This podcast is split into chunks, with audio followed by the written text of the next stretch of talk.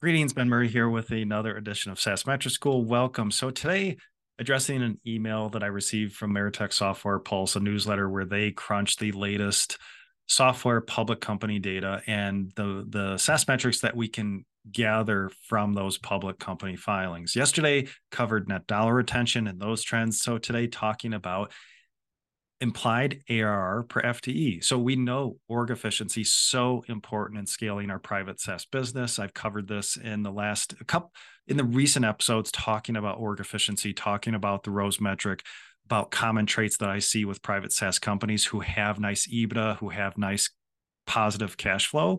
Org efficiency is so important, especially if you're struggling with cash flow, struggling with cash burn and trying to increase your cash runway. You have to look at org efficiency, especially the ROE metric, which I covered a couple episodes ago.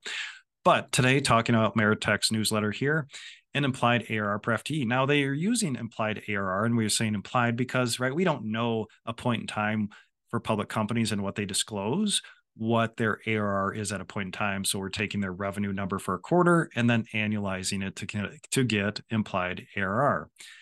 And what we're seeing right now in the latest quarter that was reported, Q2 of 2023, public software companies reporting $315,000 of revenue per implied, $350,000 of revenue per FTE on an implied ARR basis.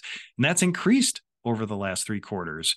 So it's been 316, 306, 311 from Q4 2022 to Q2 of 2023. Now it's interesting, this trend has increased looking at this chart. Not a surprise. It's been difficult. You know, the markets are more difficult. It's harder to sell to new customers. It's harder to keep existing customers. Check them out. Check out yesterday's episode because we'll see how NDR has become more difficult to maintain. But on the flip side, we're getting more revenue or ARR per FTE, which makes sense. We're focused more on efficiency, cash runways, profit, growing efficiently and effectively.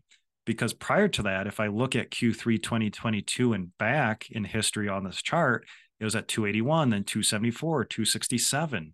So it's been fluctuating, but the last three quarters are the highest per this chart going back to Q3 of 2019.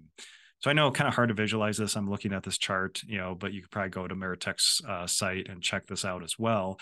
But efficiency has improved within public SaaS companies. And this is so important, especially for private SaaS. Maybe we're not at, of course, those 300K levels, but generally we want to be, say, above 150K. And for the ROE metric, around $2 of recurring revenue for every dollar of employee investment and contractor investment. So when you think about our SaaS P&L, the biggest investment on our SaaS P&L is people, whether that's employees and or contractors. So make sure you calculate some of these metrics, benchmark these metrics for your SaaS business, and understand historically, and then especially in the 12-month forecast, where is this going? If you need to improve efficiency, we need these charts moving up and to the right. So just a quick review of Meritech Software Pulse's latest newsletter on some public company SaaS metrics trends.